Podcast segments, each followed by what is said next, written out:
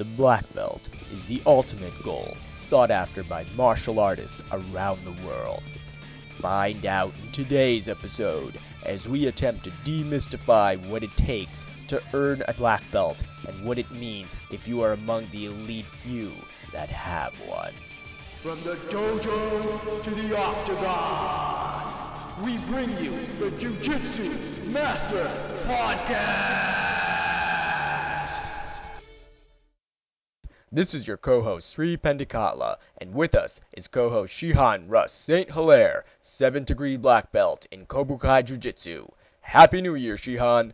I'm looking forward to exciting and informative podcasts in the year 2016. Happy New Year to you, Sri. Yep, me too. 2016, another year. Excited for all the students of Kobukai Jiu Jitsu and excited to do a whole bunch of new podcasts this year about different subjects that everybody's interested in. I'm really excited about today's podcast. Our topic is how long does it take to get a black belt? Ah, uh, yes, that's a question that I think everybody considers at some point. You know, they end up comparing themselves to other schools and other systems and you know how long it takes other schools to get black belts and there's probably a lot of questions in people's minds so i thought we'd chat about that today well, so to kick it off, the million dollar question: How long does it take to get earn a black belt? well, that is that is the uh, million dollar question there. Let's start out the the whole podcast uh, in the right vein, which is saying that a black belt is a symbol of achievement that has become accepted in jiu-jitsu and in all, all, the martial arts really that have come from uh, the east except for perhaps uh, some kung fu styles and, and maybe some of the styles from like the philippines uh, you know who have their own way of looking at that. But you know that that black belt that symbol of uh, you know that high level of, of mastery of skill you know is something that was created created in the in the 20th century by jigoro kano in judo who came up with the idea of a belt system to help people sort of track their progress as as they learned and also to help the instructors as these groups got larger and larger to determine you know who was learning what material um, and then that black belt became, you know, sort of that symbol of having reached a certain level of, of expertise and, and mastery. But the truth is, how long it takes to earn a black belt and what it takes to earn a black belt is really completely dependent on not only the style or the system, but maybe even down to the school or or the instructor.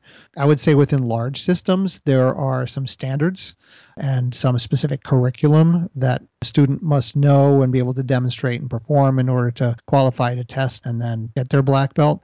But it really ranges widely from martial art to martial art, dojo to dojo, instructor to instructor as we go through some of the things I know we wanted to talk about today, I think we'll hone in on on some of the the details of that and and give people a good idea about how long really should it take to get a black belt. So compared to other martial arts, how long does it take in Kobukai Jiu-Jitsu? Well, so that's a great question. So let's talk about maybe how long it takes in some of the other arts. I've been doing this for a long time. This is my 36th year and I am just like any other student that was out there, I was very interested in finding out how long it was going to take me to get to my black belt. You know, over the years, I have been exposed to many different martial arts, but let's just talk about a few of them uh, and and the the common amount of time it takes each one of those to get their black belt. Does that sound like it makes sense? Sure, yeah, definitely. And I'm sure you're going to be talking about averages and it yeah, probably yeah, depends yeah. on a lot of different things. But yeah, go ahead.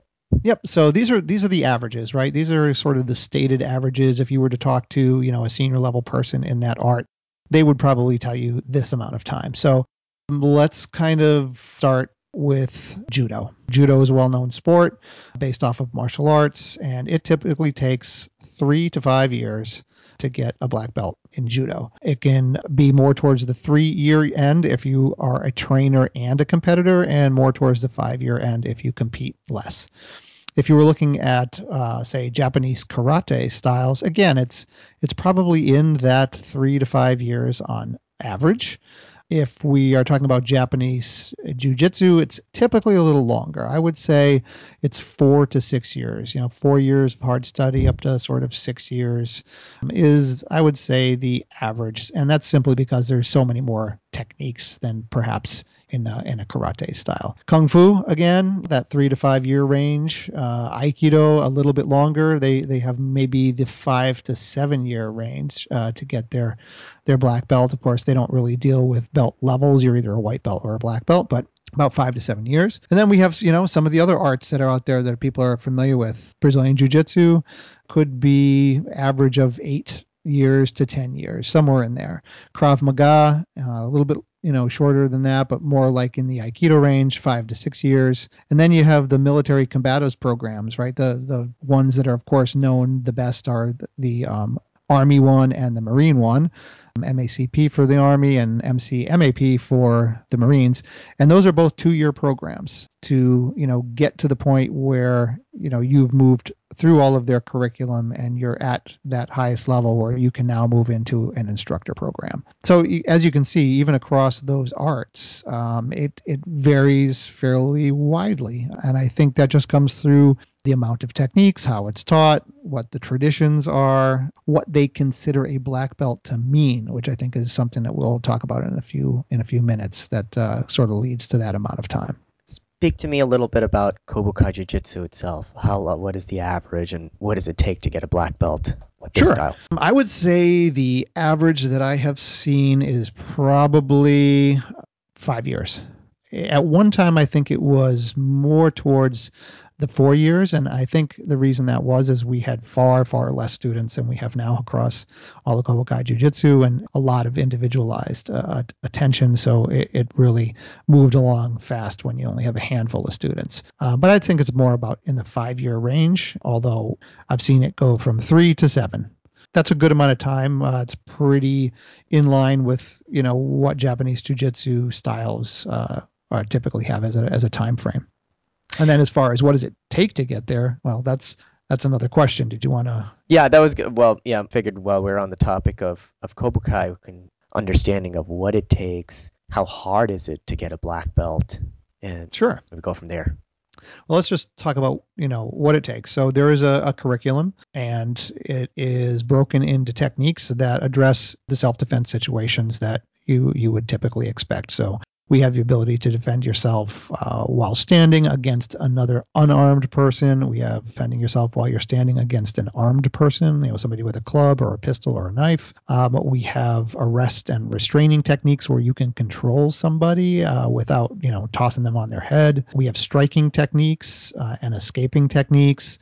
We also have self-defense on the ground. So it's it's sort of the whole gamut of what would happen in a self-defense situation. And that's based off of an escalation tree i guess you would call it.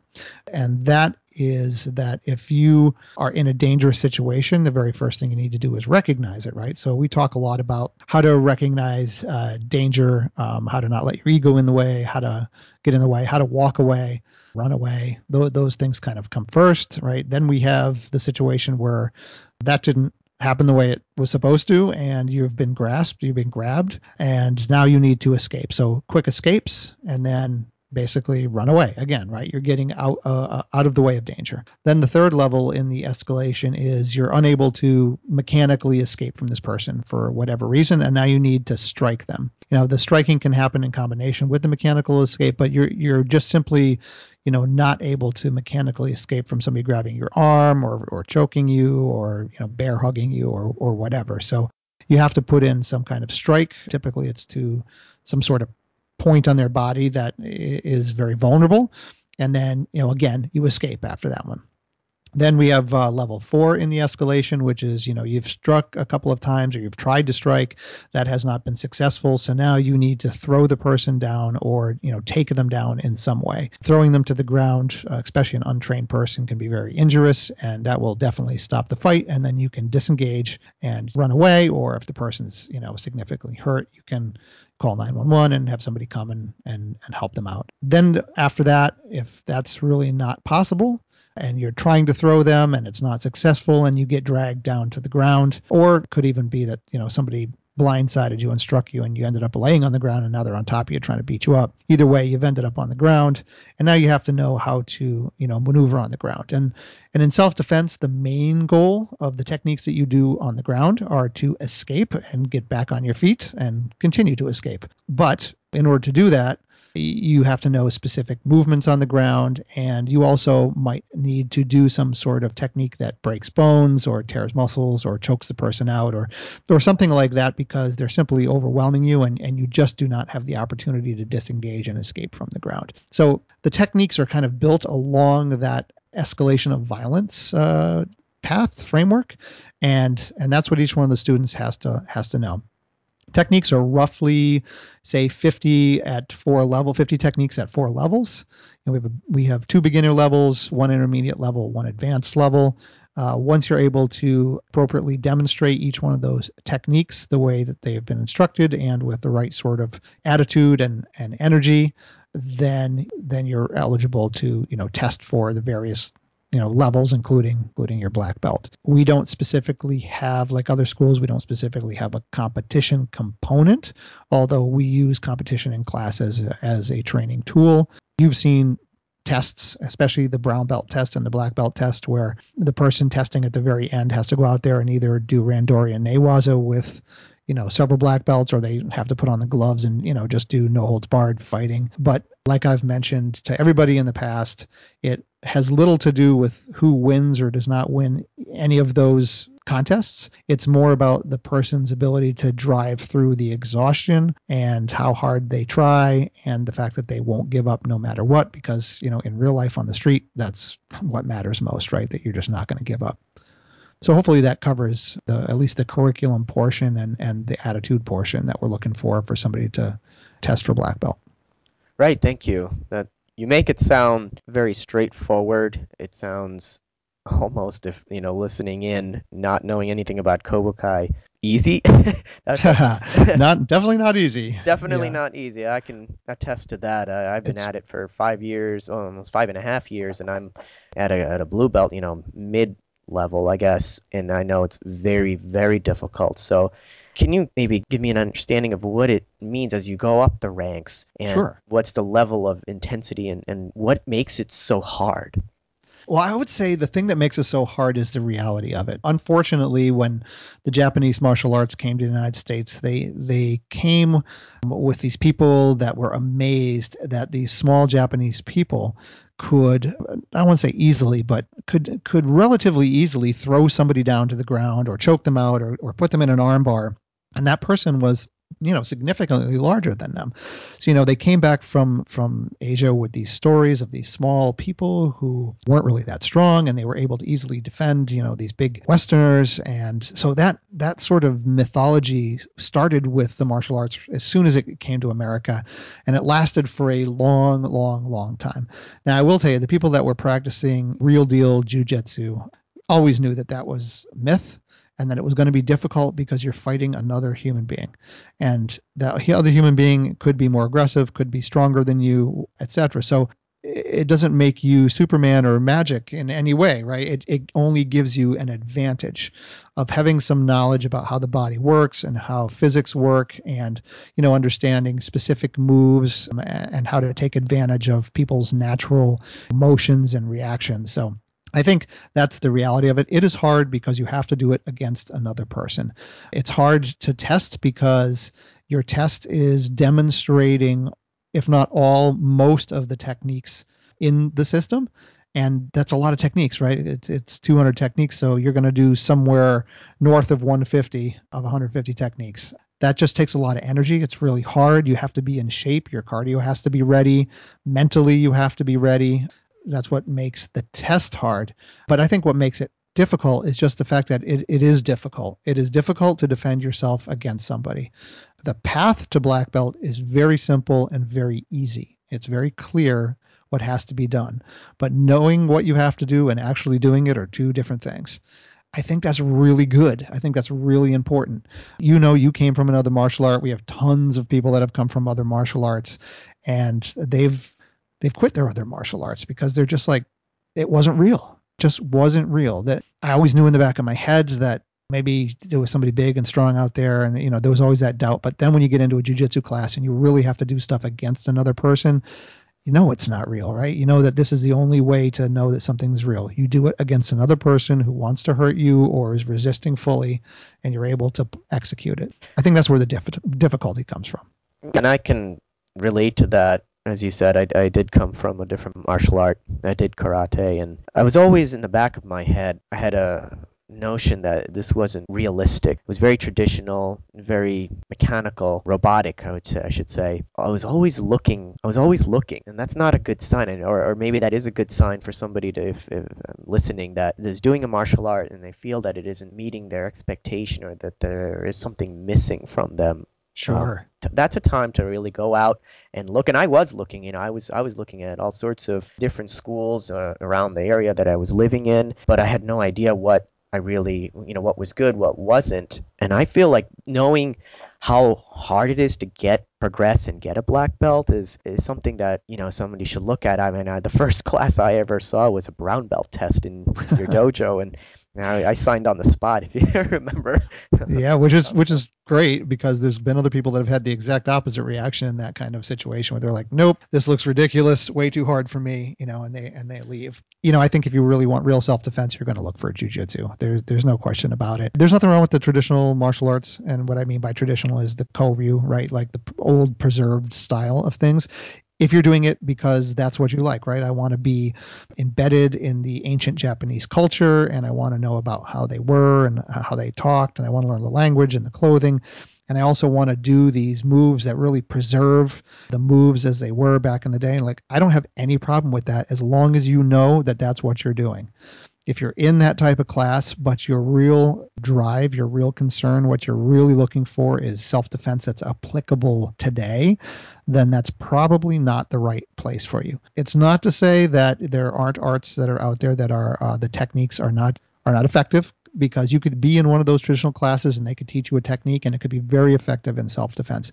But it's not the constant focus. And when you're in jiu-jitsu that's the constant focus or when you're in self-defense jujitsu. That's the constant focus. There's a lot of myth around attaining a black belt. Some schools are certificates. There's cost a lot of money, and there's some kind of mysticism around once you get a black belt, you know, you can do this or you can do that, and you know, is it even possible to compare black belts in different styles? And what does it actually mean to to get a black belt, like in Kobukai versus elsewhere? Sure. So I I don't believe you can compare black belts uh, across styles. And the reason why is, again, it is a symbol of achievement. It's really not a symbol of your ability to defend yourself. Now, I do think that those should be very closely related. If you're in a self defense focused school, the achievement that you're looking for is the ability to demonstrate that you know the curriculum and that you can actually do enough of it so that you can defend yourself, right? There is a self defense uh, component in that, but every school has a different curriculum. So, you know, if one's Aikido school says you have to learn these 70 techniques in order for you to get your black belt, and the jiu-jitsu school says you have to learn 200 techniques, well, then how, how do you compare that? I, I don't think that's possible.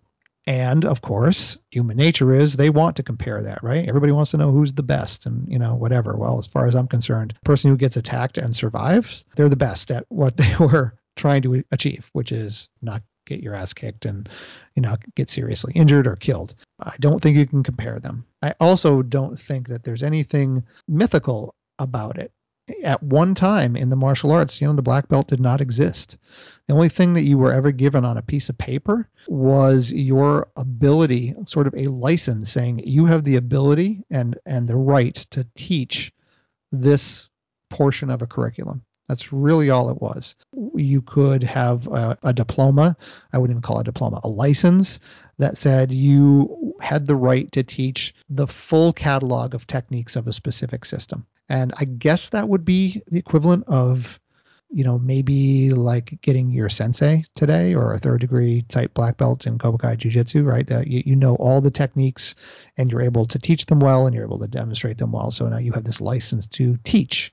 But that's really all that ever existed. And why do you think that is? I mean, when you're in combat and you live in a time of war, like nobody gives a crap what belt you got or even what license you got, right? The only thing that told people that you could defend yourself is when you kept coming back from the battlefield every time. And then they were just like, wow, that guy must really know what he's doing or he's really lucky or something because he keeps coming back. And that's all that really mattered. That makes a lot of sense, actually. In some martial arts, seniority is prerequisite for getting a black belt. Mm-hmm. That is true. Is that even a factor at Kobukai? It's definitely not a factor at Kobukai. I know of uh, some schools that still do this. Um, I can relate a story about Hanshi Dukemura, who was the head of the Zen Budo Ryu system. He was part of a Danzan Ryu school that had seniority. If I joined before you, I was going to have the ability to test before you and to be promoted before you, that sort of thing that really did not work for him because he's like, listen, man, I know the techniques, and this guy who's ahead of me in seniority doesn't know them, and he's taken forever to test, and like I'm just sitting here languishing, waiting for my test, and I can't take it because he's more senior. So he was just like, screw it, I'm not doing that, and and he and he left that dojo and, and moved on. But there's still a lot of, especially traditional Koryu martial arts, that definitely have that seniority as part of when you can test or or whatever. But that doesn't have anything to do with anything, right? You have specific techniques you have to be able to demonstrate them correctly. And then as you continue through the ranks, that doesn't go away, but you also have to develop a certain level of toughness and you have to have a certain type of, of attitude. And you also have to be somebody who really kind of helps everybody at the dojo. And you have to start developing this uh, ability to help people learn and teach. And it's those type of things that I think are more important to us. Are there any benefits that a black belt should or shouldn't receive well, hmm, that's an interesting question because the the biggest thing that they receive after they kind of get their black belt and they get their diploma and there's a party and everybody's happy type of thing, the biggest thing that uh, they receive, and I'm not sure it's a benefit, is a huge, huge amount of responsibility. If you are going to get your black belt and stay in the dojo, you're a black belt, right? So any new person coming through the door, or not even new people, right? People that have been there a year or two are going to look at you wearing that black belt and they're going to make assumptions. They're going to say, hey, this guy is going to be able to answer my questions and he's going to be able to demonstrate all those techniques over there on those charts. And he's going to probably make corrections to things that I do. And, you know, when I see something someone else doing something wrong, I'm going to expect that that black belt's going to come over and correct that other person. And I also expect that he's going to be able to do the techniques better than me as, say, a yellow belt. And I have an assumption that, you know, if we're doing some kind of contest, it's probably going to be really difficult to do anything against them. So I think that's more more what they get is is a huge amount of responsibility. Benefits, uh, there's sort of a, a group of people, you know, all the black belts have gone through a similar experience right? They've gone through all of the ranks. They've had to go through the black belt test, which is, you know, really, really tough.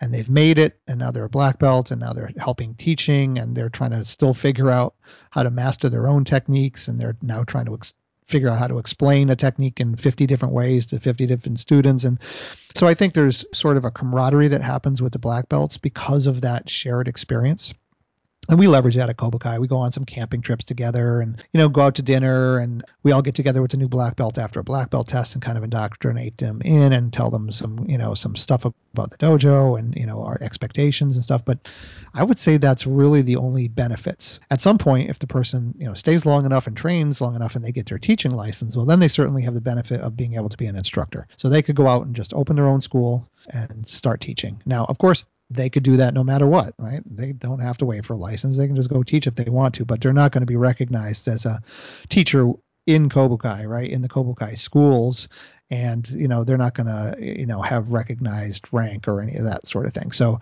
you know it's highly encouraged that people stay get their license and then go out there and they can they can open their own school and and their students will know that they're part of something and there's a standard and there's a standard curriculum do you look at uh, like a, a, a person coming into the door first time you know, not knowing their experience or or whatever, and know whether or not they will get a black belt someday. Absolutely not. I would say that everybody that walks through the door has the potential to get a black belt someday, but not everybody will. You know, it, it's been thousands of students who have walked through the door of Kobukai dojos, and not that many people have achieved their black belts. I mean, we might have, I don't know, 15, 16 or so. Everybody definitely has the ability and has the the potential to get a black belt. However, that being said, I can say the opposite has happened quite a few times. so there's definitely been people that have walked through the door where I've, you know, stupidly made the mistake of thinking in my head, there's no way this person, I wasn't even thinking black belt. I didn't even think they were going to last. So I hadn't jumped to black belt. I was just like, they're going to be gone in three months.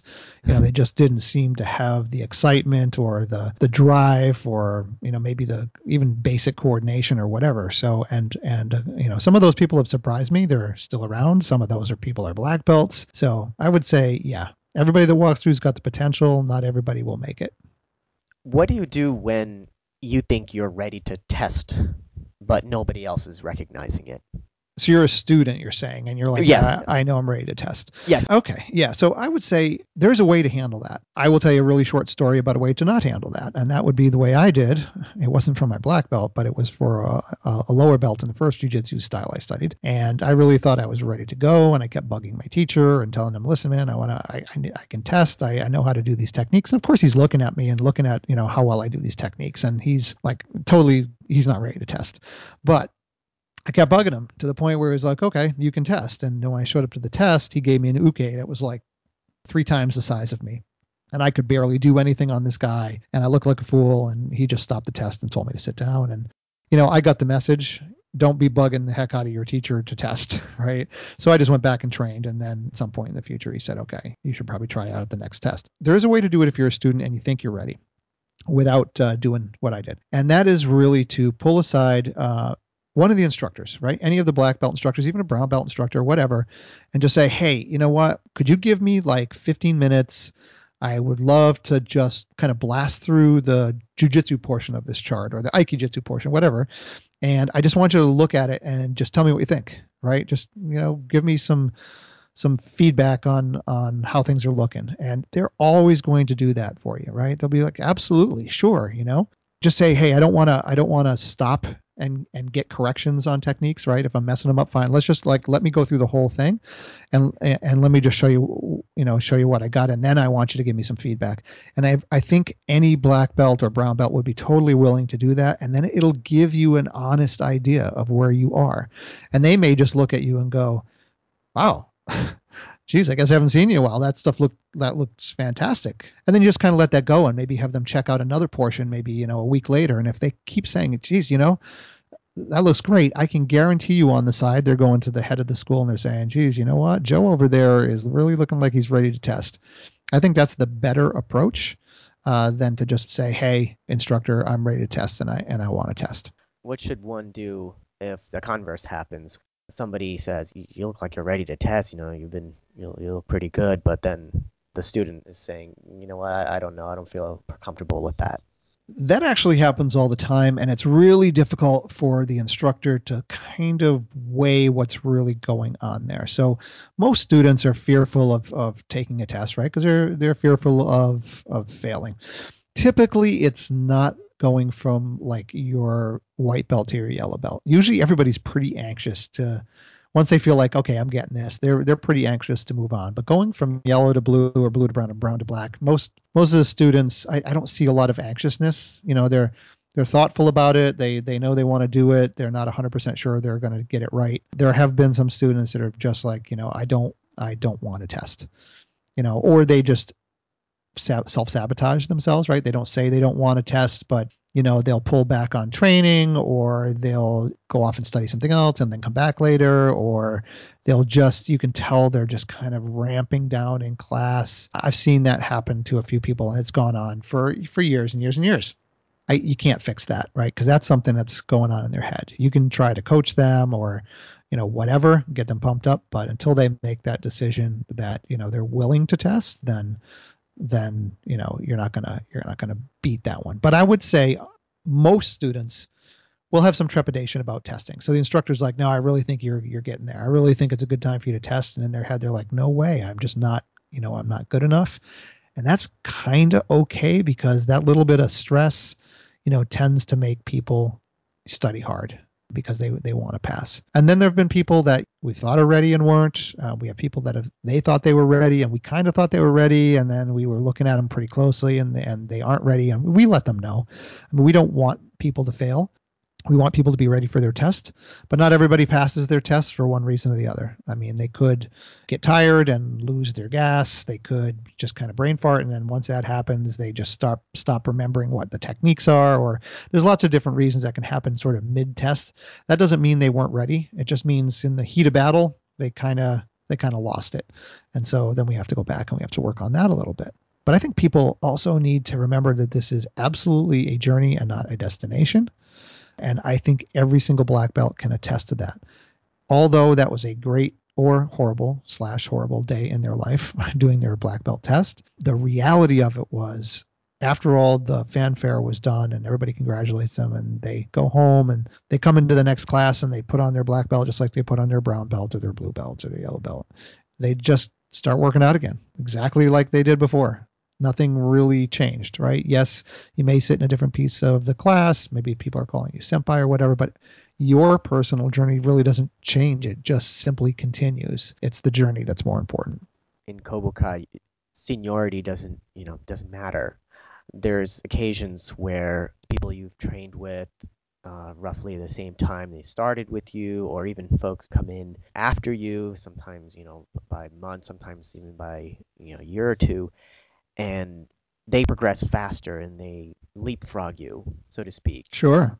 How sure. do how do how's one deal with that? Well, I know it's a hard thing. I know it's it's difficult to work really really hard with someone and feel that you're on par with them and then the next thing you know they're testing and they're receiving another belt and they're moving forward and you're still where you are, right? That's that's difficult for a lot of reasons, right? It's, even though we may not, you know, be egotistical per, uh, people, we all have a little, we all have ego in us, and, and we're just questioning, uh, am I lacking something? You know, why is that person moving ahead? But there's two things I can say that I hopefully for the students out there will give them just a little bit of of perspective on it, right? More people come to the dojo and drop out in the first say year or two than not. If you've made it a year or two and you're still going, you're you're ahead of a lot, a lot, a lot of people, right? Not just the people that are in the dojo, but all those other people that walk through the door. And you're still training, and you're training to protect yourself where these other people aren't. So you're putting yourself in an advantage in a dangerous situation where these other people basically quit doing that.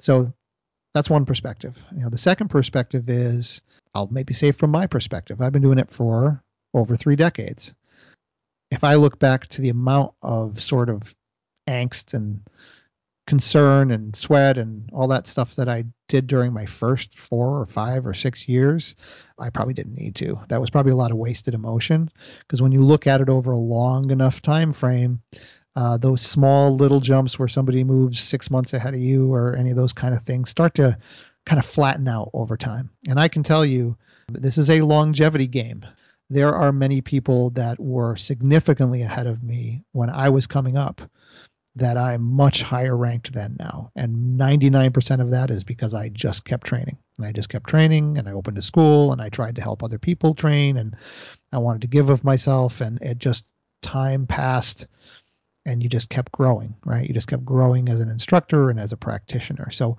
over a long enough time frame, those small little leapfrogs end up not really mattering that much. I mean, you could be a blue belt, somebody could pass you out and be a brown belt, somebody could pass you out and be a black belt while you're still a blue belt.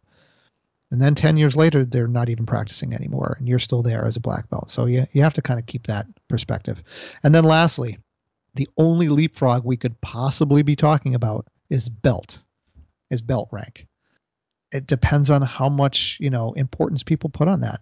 I, I'm not sure too many people come through the door and say, listen, my goal here is by the time I'm done five years from now, I want to have an awesome collection of multicolored belts that I can display on my wall. That's that's really my goal, right? That's not what nobody nobody comes for that. Everybody's coming for self defense, right? They want to be able to defend themselves. So again, that's the real thing that's going on. It's more about how much time you spend. If you spend five years at the dojo and you're a yellow belt or you're a black belt or you know, whatever color. It still doesn't change how much training you've done, right? You've still done five years of training. That's really what makes the difference. Can somebody else in class tap you out? Yeah, uh, whatever. I mean, I've been tapped out as a black belt bazillion times. That's not what's important. What's important is enjoy coming to the dojo, you enjoy training, and you think you're you're progressing and you're getting better at defending yourself against somebody in the street. I think that is really where people should focus. And then, you know, the belts will come and go and, and whatever, but that's it's about knowing how to protect yourself and your family and your loved ones. Just a couple of closing questions, I guess. Sure. Um, one thing that's uh, maybe a little light, more lighthearted. I think we've all heard the myth in some form or other that once you get a black belt, you know, name the black belt in whatever style, that the FBI or CIA or some other governmental agency designates you as a as, as, as a killing machine or, or, or a lethal weapon or something like that. Your either your mind or your body, and you know, certifies you or puts you on some kind of uh, um, badass list or something. is there any truth to that? Where does that even come from? I have no idea. It's probably something from the movies. It's like 007, you know, his hands are registered with you know the British government or something to that effect. But there's there's no reality to that at, at all. The only thing I would say is that if you were to get into an altercation and uh, you you know seriously hurt somebody. It is highly likely that you know if it's brought to trial if you're sued people are going to uh, you know investigate how the fight happened and how you responded. And more than likely you're going to mention somewhere along the way that i did this technique or i'm a martial artist or whatever. And they are going to assume that because you have techniques because you have methods to defend yourself that you also have choice as to how dangerous of a technique you will use against an assailant. That used to be much more prevalent in like the 60s, 70s, and 80s. It's kind of going away now, which is a good thing. If you are in fear for bodily harm of yourself or your family member, or somebody invades your house or carjacks you, or especially if they pull out a weapon and you are in fear for your life, you pretty much can do whatever technique you need to do in order to defend yourself. I think where you can get yourself in trouble, again, having nothing to do with the uh, secret registration of your hands or feet with the CIA or FBI or government agencies, is if you throw somebody to the ground or if you disarm them or something like that and they've obviously been defeated and they obviously give up and they're like stop or maybe they're just they're incapacitated so they can't even say stop and then you continue to do something to them so you throw the guy down, he hits the ground, he hits his head, he's unconscious, and then you like stomp him in the face or you know that kind of thing. You're probably going to get in trouble. They're going to say you should have known better. You you defended yourself. You were no longer in danger. There's no reason why you should have hit them, stomped them, you know, done done any of that sort of stuff. But that's about that's about the reality of it. There there is no um, agency uh, anywhere that it registers you as a martial artist uh, and puts you on the you're a badass list. sorry, I have two more questions yeah, um, yeah, related to the philosophy of um, the decisions you've made for your school. Sure. Number one, back to a point made earlier about martial arts uh, studios charge a lot of money to even test for a black belt or any belt. I know you don't charge for the test or the belt. Why is that? Well, I think that people are already making a, a, a, pretty large investment, right? They're making, number one, a large investment of time. If you're coming to class three or four times a week for an hour and a half, plus, you know, driving there and driving back and cleaning the mats and taking a shower when you get home and washing your gi, like that takes a lot of time away from the rest of your life or your family or your friends. So there is already a huge investment in time. And there's also a significant investment uh, in money, no matter what the school is charging. If they're charging fifty dollars a month or one hundred fifty dollars a month, it's a it's a significant investment of of money because it's not like you you pay once for ten weeks and then you know how to defend yourself, right? You're probably going to be attending for years, so months and months and months and months that you're paying over and over and over and over again. That's enough investment. Now, is it totally worth it? Absolutely, as far as I'm concerned. If I can walk down the street with my family and I feel secure that if somebody, you know, does anything, I can take care of myself and my family. I'm I'm not sure how much I'd be willing to pay for that, right? Like anything, actually. Or if I can stop myself from getting killed, right? How much would you pay for your life? So I think financially it's totally, totally, totally worth it. If at the end of the day you go to the most expensive school that you can find and you go there for five years and you end up spending $40,000, I don't know, I'm just making it up. That's still only equivalent of going to college for one year. right? You're going to spend hundreds of thousands of dollars to go to college for one year, and it may it may get you a job. I don't know nowadays, but right. but the reason, back to your question, I consider we charge a, a very very fair uh, and competitive price, and I feel that we give a great curriculum. And I don't want to nickel and dime people, right? I want them to get value for what they spend their money on. So, uh, if we have t-shirts am i going to make people pay for them and buy them yeah if you want a t-shirt you're going to buy it. Or you know if, you want equipment you're going to you're going to pay for it. Or a special seminar right? Yes i totally agree with that.